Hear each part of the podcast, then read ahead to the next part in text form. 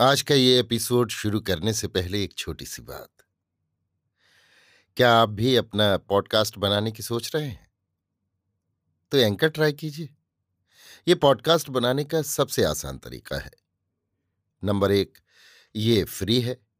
Number दो, इसमें कई सारे ऐसे टूल्स हैं जो आपको अपने फ़ोन और कंप्यूटर पर रिकॉर्ड और एडिट करने की फैसिलिटी देते हैं। नंबर तीन आप अपने पॉडकास्ट को डिस्ट्रीब्यूट भी कर सकते हैं, जिससे इसे स्पॉटिफाई और दूसरे प्लेटफॉर्म पर सुना जा सके। तो डाउनलोड कीजिए फ्री एंकर ऐप या विज़िट कीजिए एंकर डॉट एफ़ पर अपना पॉडकास्ट स्टार्ट करने के लिए। ये तो थी एक छोटी सी जानकारी, और अब शुरू करते हैं एपिसोड का सिलसिला। तो आज के एपिसोड में लीजिए सुनिए रविन्द्रनाथ टैगोर के लिखे उपन्यास, चोखेर बाली के हिंदी अनुवाद, आँख की किरकिरी का तीसरा भाग, मेरी यानी समीर गोस्वामी की आवाज़ में। महेंद्र को रात भर ठीक से नींद नहीं आई। वो सवेरे ही उठकर सीधा बिहारी के घर पहुँचा और बोला, भाई बिहारी, रात भर में अपने कर्तव्य के विषय में विचार करता रहा। चाची की भीतरी ये इच्छा है कि मैं ही उनकी बहनौत से ब्याह करूँ। बिहारी ने कहा इस विषय में तो सहसा किसी नए दृष्टिकोण से विचार करने की ज़रूरत नहीं थी। वे तो अपनी इच्छा को नाना प्रकार से व्यक्त कर चुकी हैं। महेंद्र ने कहा, यही तो बात है। मुझे लगता है कि आशा से मैंने अगर ब्याह नहीं किया तो चाची के मन में ज़िंदगी भर के लिए खेद रह जाएगा। बिहारी ने कहा, सो तो है ही। महेंद्र ने कहा, मेरी समझ से मेरे लिए बड़े अन्याय की बात होगी। बिहारी ने जरा कुछ अस्वाभाविक उत्साह के साथ कहा ये तो बड़ी अच्छी बात है। तुम राज़ी हो जाओ तो फिर कहना ही क्या? पर ऐसी कर्तव्य बुद्धि कल ही अगर तुम्हारी मगज में आ जाती तो बहुत अच्छा होता ना। महेंद्र ने कहा, एक दिन देर से आई तो इसमें क्या नुकसान हो गया? जो ही महेंद्र ने ब्याह के विषय में अपनी लगाम ढीली की, कि फिर उसके लिए धैर्य रखना दुसाध्य हो उठा। वो सोचने लगा कि अब और ज़्यादा बातचीत न होकर जल्दी से काम पूरा हो जाए तो अच्छा। महेंद्र ने माँ से जाकर कहा अच्छा माँ अब मैं तुम्हारी बात माने लेता हूँ, मुझे ब्याह करना मंजूर है। माँ तुरंत रहस्य को समझ गई और मन ही मन बोली अच्छा अब समझे। उस दिन मझली बहू क्यों अचानक अपनी बहनोत को देखने गई थी और महेंद्र क्यों सज धज के श्याम बाज़ार गया था? और फिर ये सोचकर कि उनके बारंबार अनुरोध करने पर भी लड़के ने उनकी बात नहीं मानी और अन्नपूर्णा अपने षड्यंत्र में सहज ही में सफल हो गई, वे विश्व विधान पर अत्यंत असंतुष्ट हो उठी। उन्होंने कहा, अच्छी बात है, अब मैं तेरे लिए बहुत अच्छी लड़की तलाश कराती हूँ। महेंद्र ने आशा का ज़िक्र करते हुए कहा, लड़की तो वो भी बड़ी अच्छी है। राजलक्ष्मी ने कहा, उससे ब्याह नहीं हो सकता बेटा, मैं तुझसे पहले से कहे देती हूँ। महेंद्र ने यथेष्ट संयत भाषा में कहा, क्यों माँ, वो लड़की तो बुरी नहीं है। राजलक्ष्मी ने कहा, उसके तीन कुल में कोई भी नहीं है। उसके साथ ब्याह करने से हमें रिश्तेदारी का क्या सुख मिलेगा? महेंद्र ने कहा, रिश्तेदारी का सुख न होने पर भी मैं दुखित नहीं हूँगा। किंतु माँ, लड़की मुझे बहुत पसंद आई है। लड़की की जिद देखकर राजलक्ष्मी का चित्त और भी ज़्यादा कठोर हो उठा। उन्होंने अन्नपूर्णा से जाकर कहा, क्यों देवी जी? बिना माँ बाप की कुलच्छनी लड़की से बेटे का ब्याह करा के तुम मेरे लड़के को मुझसे छीन लेना चाहती हो? इतनी बड़ी शैतानी! अन्नपूर्णा रो पड़ी। बोली, महेंद्र के साथ ब्याह की तो कोई बात ही नहीं हुई। उसने अपनी तबीयत से तुमसे क्या कहा है, सो भी मुझे नहीं मालूम। किंतु महेंद्र की माँ ने इस बात पर कतई विश्वास नहीं किया। तब फिर अन्नपूर्णा ने बिहारी को बुलवाकर उसे कहा, बेटा, तुम्हारे लिए ही तो सब बात तय हुई थी। फिर क्यों तुमने सब उलट पुलट दिया? कहते कहते उनकी आँखें भर आईं। बोली, नहीं बेटा, फिर तुम्हें राज़ी होना पड़ेगा। तुमने उद्धार नहीं किया तो मेरे लिए बड़ी लज्जा की बात होगी। लड़की बड़ी सुशील है, तुम्हारे योग्य है। बिहारी ने कहा, चाची जी, ये मैं जानता हूँ, मुझे कुछ कहने की ज़रूरत नहीं।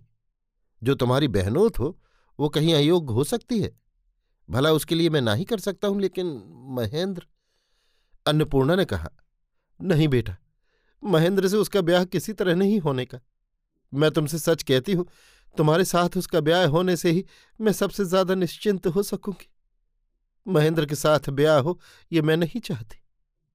बिहारी ने कहा, चाची, तुम्हारी ही अगर इच्छा नहीं तो फिर मुझे क्या आपत्ति है? इसके बाद बिहारी सीधा राजलक्ष्मी के पास पहुँचा और बोला, माँ, चाची जी की बहनोत के साथ मेरी सगाई पक्की हो गई है। यहाँ मेरे कुटुंब की कोई स्त्री तो है नहीं, इसलिए हया शर्म सब छोड़कर मुझे खुद ही खबर देने आना पड़ा। राजलक्ष्मी ने कहा, कहता क्या है बिहारी?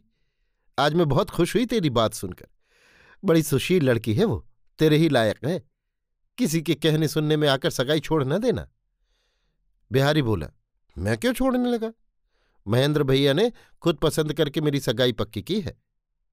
इन सब बाधा विघ्नों से महेंद्र दूना उत्तेजित हो उठा। वो माँ और चाची से रूठकर एक दीनहीन छात्रावास में जाकर रहने लगा। राजलक्ष्मी रोती हुई अन्नपूर्णा के कमरे में पहुँची। बोली, मझली बहू, मेरे लड़के ने तो उदासीन होकर घर छोड़ दिया मालूम होता है। उसे बचाओ। अन्नपूर्णा ने कहा जीजी थोड़ा धीरज रखो। दो चार दिन बाद अपने आप ही गुस्सा जाता रहेगा। राजलक्ष्मी ने कहा, तुम उसे जानती नहीं। उसकी इच्छा के अनुसार कोई काम ना हो तो वो जो जी में आता है कर डालता है। तुम्हारी बहनोत के साथ जैसे भी बने उसका। अन्नपूर्णा बीच ही में बोल उठी। सो कैसे हो सकता है, जीजी? बिहारी के साथ बात तय जो हो चुकी है। राजलक्ष्मी ने कहा, इससे क्या हुआ? फिर से तय सही।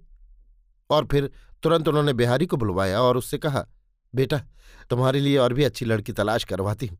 तुम इस लड़की को छोड़ दो, ये तुम्हारे लायक नहीं। बिहारी ने कहा, नहीं मैं, ऐसा नहीं हो सकता। बात बिल्कुल पक्की जो हो चुकी है। तब फिर राजलक्ष्मी ने अन्नपूर्णा से जाकर कहा, तुम्हें मेरे कंठ की सौगंध है मजली बहू। मैं तुम्हारे पैरों पड़ती हूँ। तुम बिहारी को समझा दो तो सब ठीक हो जाएगा। अन्नपूर्णा ने बिहारी से कहा, बेटा बिहारी, मेरे मुँह से बात निकलना नहीं चाहती, पर क्या करूँ मैं? आशा तुम्हारे हाथ पड़ती तो मैं बिल्कुल निश्चिंत हो जाती, पर तुम्हें तो संभालूम है बिहारी ने कहा, मैं समझ गया चाची। तुम जैसी आज्ञा दोगी वही होगा। पर अब फिर कभी तुम मुझसे और किसी के साथ ब्याह करने का अनुरोध न करना। इतना कहकर बिहारी चला गया। अन्नपूर्णा की आँखों में आँसू भर आए, किंतु महेंद्र के अनिष्ट की आशंका से उन्होंने तुरंत आँखें पहुँच डाली। उन्होंने बार बार अपने मन को समझाया कि जो कुछ हुआ, सो अच्छा ही हुआ। इस तरह राजलक्ष्मी, अन्नपूर्णा और महेंद्र, इन तीनों में निष्ठुर, निगूढ़, नीरव घात प्रतिघात चलते चलते ब्याह का दिन भी आ गया। बत्तियाँ उज्ज्वल हो उठी। शहनाई मधुर होकर बजने लगी और मिष्ठान्न में मिष्ठता की जरा भी कमी न रही। आशा ने सुसज्जित सुंदर देह और शंकित लज्जित मुग्ध चेहरे से अपने नए घर में प्रवेश किया। उसके इस नवीन नीड़ में कहीं कोई कांटा भी हो सकता है, इस बात का उसका कंपित कोमल हृदय कल्पना भी नहीं कर सकता था। बल्कि वो तो इस बात को सोचकर मारे आनंद के फूली नहीं समा रही थी कि आज वो संसार में अपनी एकमात्र मात्र स्थानीय अन्नपूर्णा के पास आ रही है। और इस आश्वास से आज उसके मन का सारा भय संशय दूर हो गया। ब्याह के कुछ दिन बाद राजलक्ष्मी ने एक दिन महेंद्र को बुलाकर कहा, सुन, अब बहू को कुछ दिन के लिए उसके ताऊ के घर भेज दे तो अच्छा है।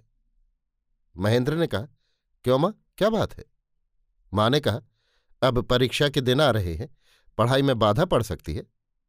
महेंद्र ने कहा, मैं क्या बच्चा हूँ माँ? अपना भला बुरा नफा नुकसान मैं खुद नहीं समझ सकता।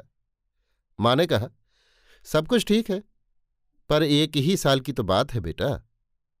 महेंद्र ने कहा, उसके माँ बाप कोई होते तो उनके पास भेजने में मुझे कोई आपत्ति नहीं थी, पर ताऊ के घर में उसे नहीं रखना चाहता। राजलक्ष्मी मन ही मन कह उठी, अरे बाप रे, अभी से ये हाल खुद ही घर का मालिक बन बैठा। बहू के बारे में सास कोई चीज़ ही नहीं। कल तो ब्याह हुआ और आज इतना दर्द। ब्याह तो किसी दिन हमारा भी हुआ था, पर तब ऐसी बेहयाई नहीं थी। माँ को गंभीर देखकर महेंद्र ने ज़ोर के साथ कहा, तुम कुछ चिंता मत करो माँ, परीक्षा में जरा अभी बाधा नहीं पड़ेगी। अभी आप सुन रहे थे रविन्द्रनाथ टैगोर के लिखे उपन्यास, चोखेर बाली के हिंदी अनुवाद, आँख की किरकिरी का तीसरा भाग मेरी यानी समीर गोस्वामी की आवाज़ में।